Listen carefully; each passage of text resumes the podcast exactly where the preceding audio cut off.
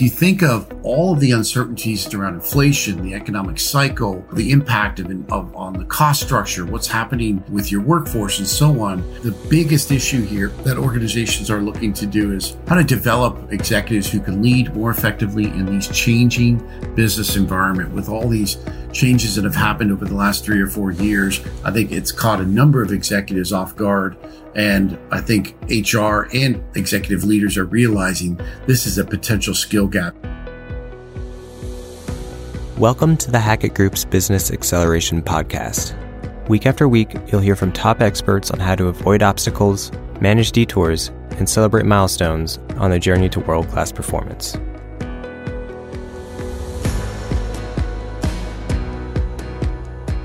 Hi, everyone. I'm Amanda Newfield, your host for today's Business Acceleration Podcast. And I'm joined by my colleague, Franco Girimonte, the North American Practice Leader for Executive HR Advisory at the Hackett Group. Welcome, Franco. Hi, Amanda. Thanks for having me on the call. Fantastic. Well, today we're, we're going to be chatting about Hackett's 2023 HR Key Issues Study. It's an annual study that dives into some of the top of mind issues and strategies for today's HR leaders. Now, Franco, I know we were chatting the other day. What are some of the disruptions HR is going to be faced with in 2023?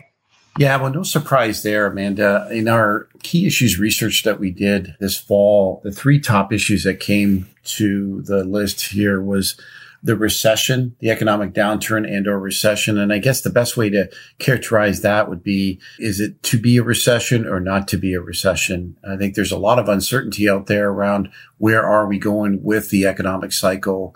Are we going to end up having a soft landing? That is, are the interest rate increases in interest rates by a lot of the Fed organizations around the world, federal bank organizations, will they in fact bring us to a soft landing and therefore a quick recovery after, or will it be a hard landing and therefore a very specific and longer economic downturn? So that uncertainty around where are we in the business cycle, I think is, uh, is creating a challenge. Obviously, everybody has their eyes to the fact that we could go into a downturn and what changes can be made.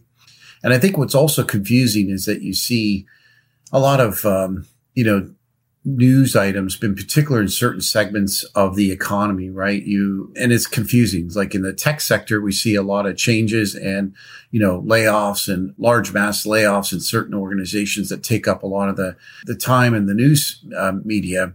But then you have other parts where things are growing extremely well, like especially in the transportation sectors and the oil and gas sectors and some parts of manufacturing as well where you're seeing definitely an uptick in activity because of uh, changes in prices. So it's creating certainly a bit of a, a uncertainty for other folks. The other item, I think, which is number two on the list is around talent shortages. And here, what we're hearing from clients is that although we are seeing a softening in the marketplace, we're not seeing that transpire directly to the talent space. I think we're still a lot of organizations feel like they're playing catch up when it comes to talent, especially acquiring new talent. They're still feeling roles that have been left vacant for many months and they're, you know, finally either starting to find candidates or at least getting more resumes in the door to consider for candidates. And that's been, been helpful. And the reason why I think it's a top of mind issue is that they're not seeing as much relief as what we're seeing maybe on the economic side. And so because they're playing catch up, they are concerned that if the market turns back on again, that is the economic cycle turns back up again, we're going to see sort of like a, you know, a whipsaw effect or a whiplash effect from, you know, the talent markets getting burning hot again. And therefore they'll be caught, you know, they'll be behind.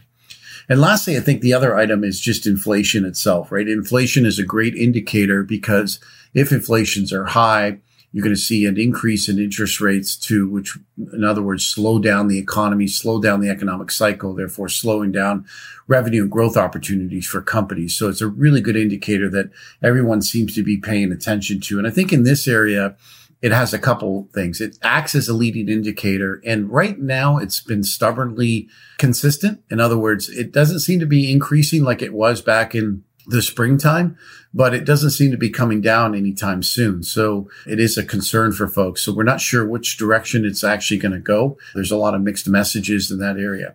The other parts about inflation is that it actually also impacts, you know, things like salary and cost of goods sold and so forth. So it is, you know, potentially has the impact of making your labor costs go up, your cost of goods sold, uh, cost to produce, you know, all the materials needed for production and manufacturing and or services.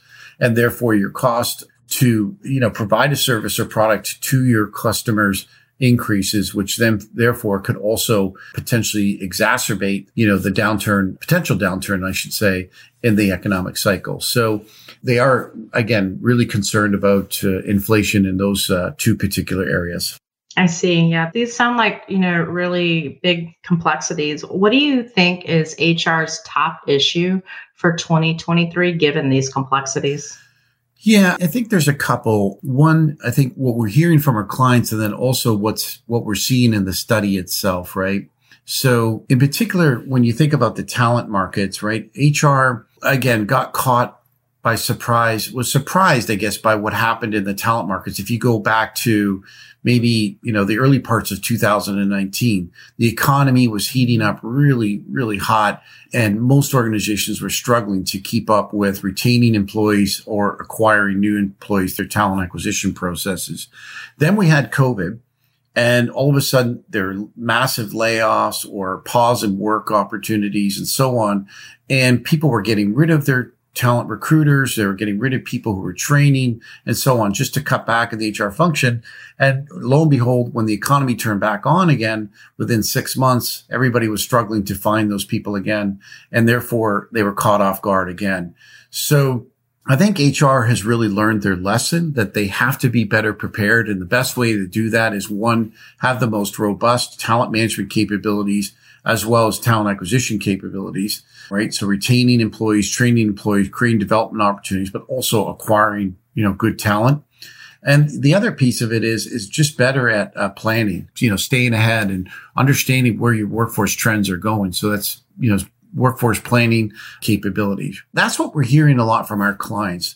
In the study itself, though, I will say is that it is affecting things like developing leaders, basically, uh, you know, equipping leaders to manage in complex challenges. So if you think of all of the uncertainties that I just discussed around inflation, the economic cycle, you know, the impact of, of on the cost structure, what's happening, you know, with your workforce and so on. The biggest issue here that organizations are looking to do is how to develop, you know, executives who can lead more effectively in these changing business environment with all these changes that have happened over the last three or four years. I think it's caught a number of executives off guard.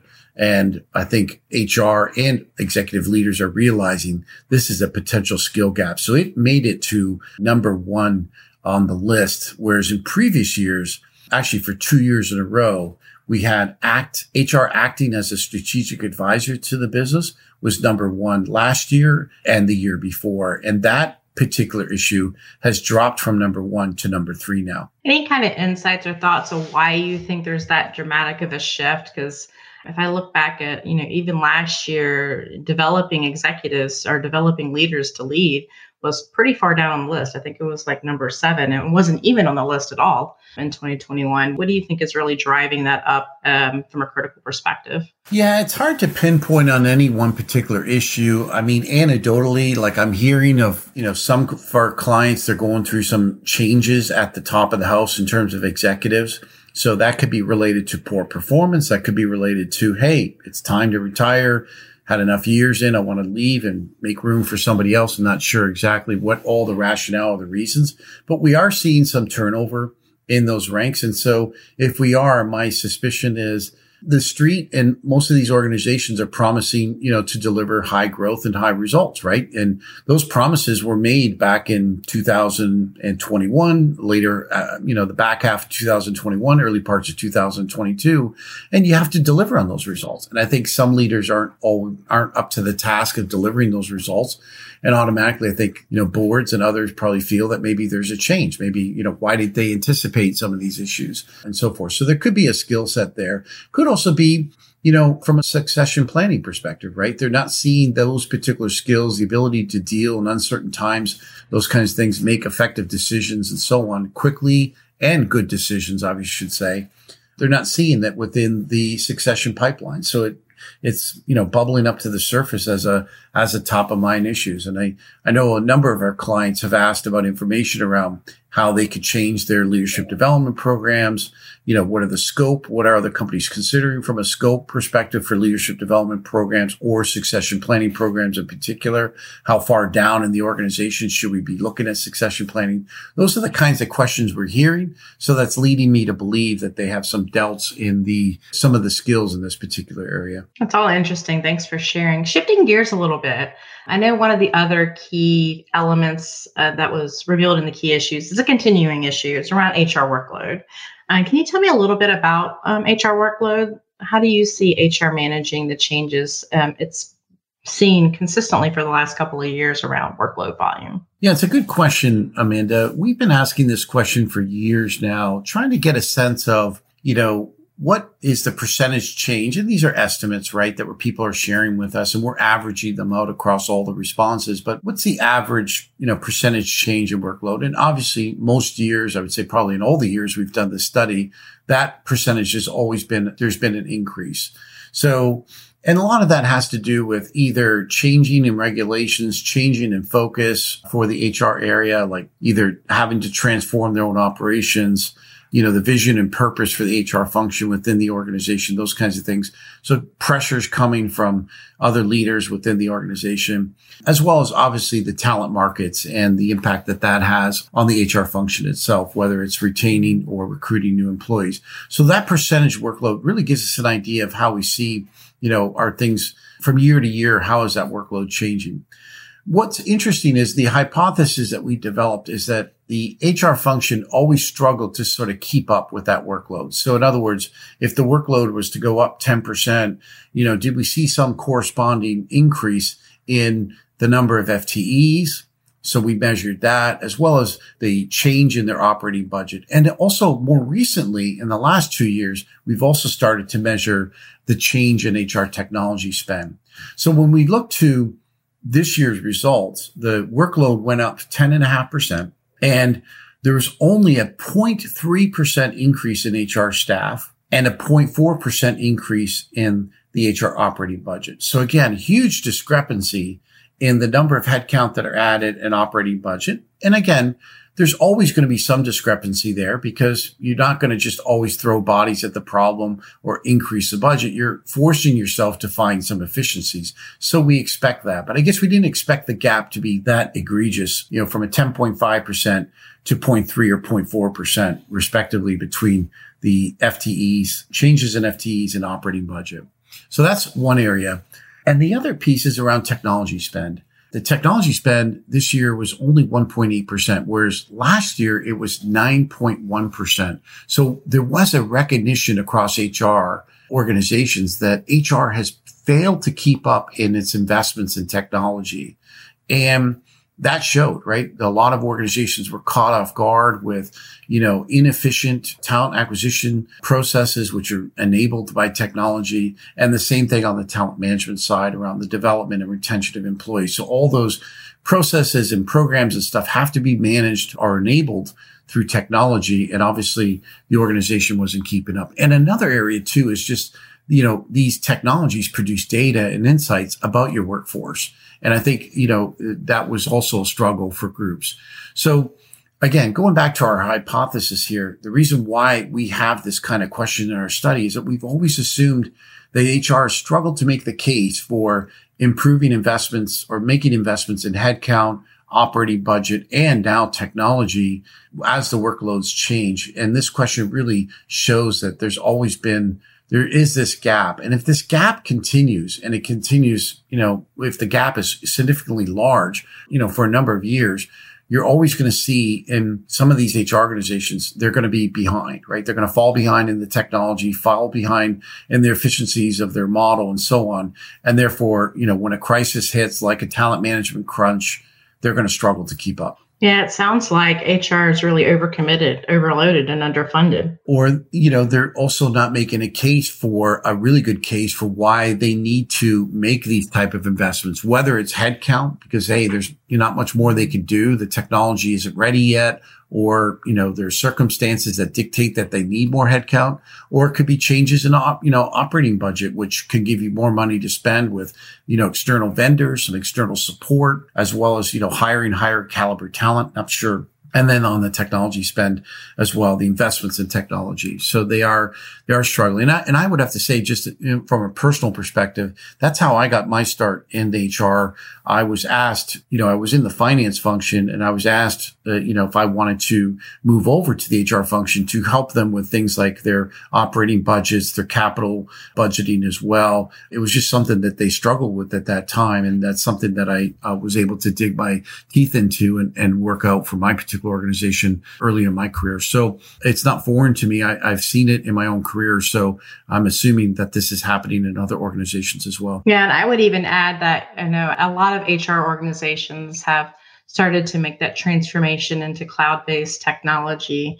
I mean, those digital technologies deliver a lot of capabilities, but if the organization is not ready to kind of adopt some of those best practice standards or have not grown along with the technology. They're starting to struggle with really achieving the value that they hope to achieve from the investment and that it makes an impact on on HR being able to ask for more investments and um, really drives home the importance for HR to find ways to get more value from the capabilities they have while also looking at the investments they can make to even further extend their capabilities. And you know, and if you think about it too, this continuous underfunding or underinvesting by the HR function in their own capabilities, it, it has like a lot of downstream effects, right? You see this, you know, where things like your HR transformation is going to be delayed, right? We're not going to implement this new technology, this new ETS system or this new XLP system for, you know, experiential learning and so on. So they're going to delay those decisions. You know, when you make those calls, right? There, obviously there's some short-term benefit, which you, you get the budgetary savings, but the long-term impact is, you know, those tools in most cases for some companies, depending on the size, could take anywhere from six months to 24 months to implement. And so you're just hurting your capability six months or 24 months down the road, which by the way, in 24 months, we're definitely not going to be in the same part of the economic cycle as we are today. So by you delaying these decisions, you're just hurting yourself, you know, somewhere up to 24 months, even further into the future. You're hurting your HR uh, capabilities, which then you know, speaks to your ability to transform operations. And I think other aspects too, like when you think about when we look at or, or HR organizations, it's not just, you know, the, the impact of technology. There are other aspects of it, right? The decisions you make around your budgets, your investment in your personnel and your people and your technology impacts things like, you know, your ability to produce data and analytics and insights, right? How you govern the HR organization, right? Is it, do you have an effective and efficient operating model? Are you leveraging vendors and outsourcing some aspects of work that you're not really good at, efficient or effective? Or are you retaining those in house, right? And have you thought about how you're doing that work? Are you centralizing the right amount of activities to gain some efficiency and improve effectiveness and consistency? Or, you know, how, are you leaving the right activities, you know, in other parts of the organization, like the HR business partner group to make sure they're effective as well?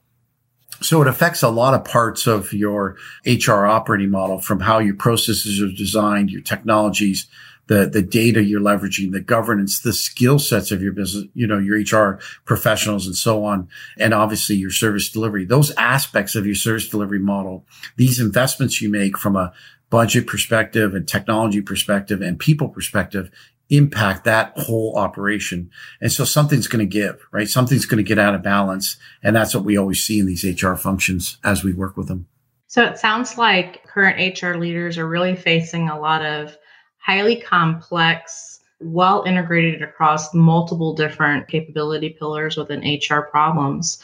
What do you recommend leaders consider as they think about their next steps as they're looking at all of this volume of work and improvement opportunity? I think there's two steps. I mean, we have some standard things that we typically recommend in our in our key issues research and you know things like you know improve leadership acumen you know leverage more digital technologies those kinds of things some standard th- stuff i want to take a little bit of a different tact here i think one thing which i always tell my clients that i'm working with when this when these studies come out and they'll be coming out publicly really soon is that you know i would first take a look at the key issues research and see how it aligns to the issues and capability gaps that you've uncovered as part of your strategic planning process. You know, most companies are on a calendar uh, year end, so they're going to be going into their next fiscal plan, you know, calendar year, which is 2023. A lot of their strategic planning and budgeting processes have all started back in the midsummer or late summer timeframes,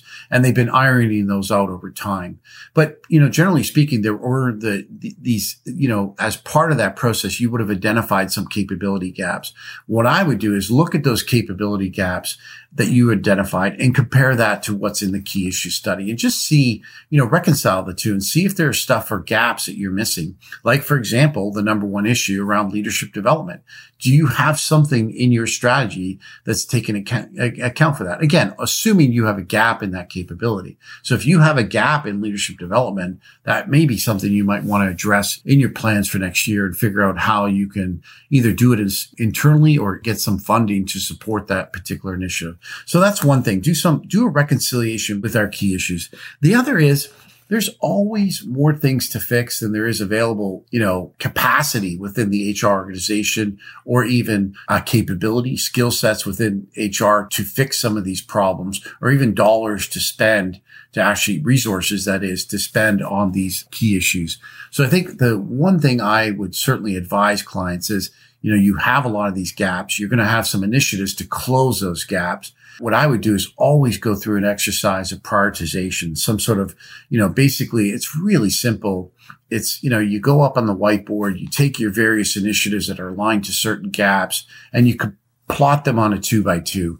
And the two by two would always look something like, you know, the complexity and cost to implement this particular initiative, right? Between low and high. And the other would be the impact or value to the organization that is low and high. And you end up with a two by two quadrant right? And if you look at the dimensions of that, that quadrant will tell you things like, you know, the upper top left hand corner may be your quick wins, right? And those so so you're going through this prioritization exercise where you can reshuffle the deck around these initiatives. And I would think about doing that from time to time. Look at them, you know, almost once a quarter just to take a look to see are you heading on the right track. You may want to defer some spending on a particular initiative and redeploy those resources somewhere else as a result of your prioritization exercise. So those are kind of like, I would say two key approaches that I would use in terms of leveraging our research here and, and applying that to your overall plan. Yeah, the other thing that I would say is, you know, getting comfortable with ever moving and evolving kind of change and what you're you're looking at from a prioritization perspective. So being, you know, when you think about prioritization, being able to take it within the context of what the highest needs are and being flexible about that prioritization throughout the year and being comfortable with incrementally moving forward on initiatives versus feeling like you have to wait until everything is completely perfect and tied into a perfect present before delivering it to to people because that incremental change actually improves the overall functionality over time versus kind of withholding everything until it's absolutely done because it may not ever be absolutely done yeah, that's exactly. I mean, that's a perfect definition for agile, right? How to have that agile mindset, be flexible, adaptable, change, move along. It's funny when I was early in my career, this is before I just joined the HR function and we had a new VP of HR, CHRO at the time. And the function before I got there, they were spending, and not that I had anything to do with changing this, but they had spent over two years looking at new HR technologies and finally, this new VP of HR, he understood what they were doing. He basically told him, he said, listen, I'm not looking for the 100% perfect system because guess what? That system's going to be outdated anyways. Let's just go with the 80% solution and go from there. And that's what they ended up doing, right? They made the decision right away and they moved forward. I think with a lot of these technologies, there is a, you know, paralysis through analysis a, phase of that people go through. And I think to be more agile, more nimble, you have to make these decisions faster. And again, depending on you know, with this cloud based computing, I think, Amanda, you could probably attest to this. It gives you more opportunities to have, you basically have less of an investment need, right? There is a, some investment in this uptick of setting up the new technology, but the ongoing cost, like you're, you're paying a monthly cost to get access to this technology. And it's no longer required where you're spending millions and millions of dollars to buy this technology. You can buy the licensing to it, which is cheaper. It's almost like leasing it, I guess. And so why are you looking for that perfect technology? Why not, you know, go with this technology, learn from it, especially if it's something new anyways. And, uh, you know, go for that 80% solution. Don't wait for that perfect technology because I think the needs are always changing and the technology is always changing and you'll never find that perfect fit because of those two dimensions.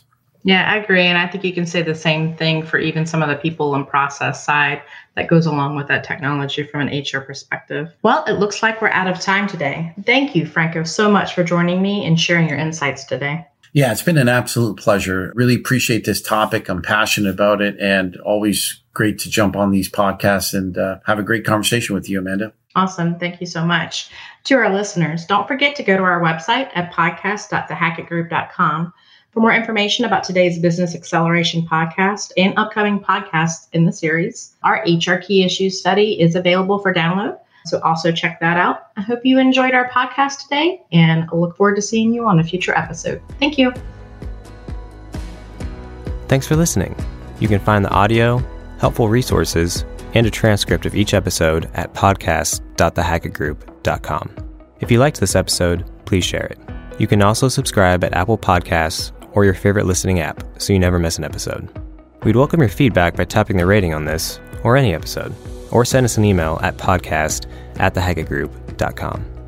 The Hackett Group is a global leader in defining and enabling world class performance. Learn how we can assist with your improvement journey at www.thehackettgroup.com.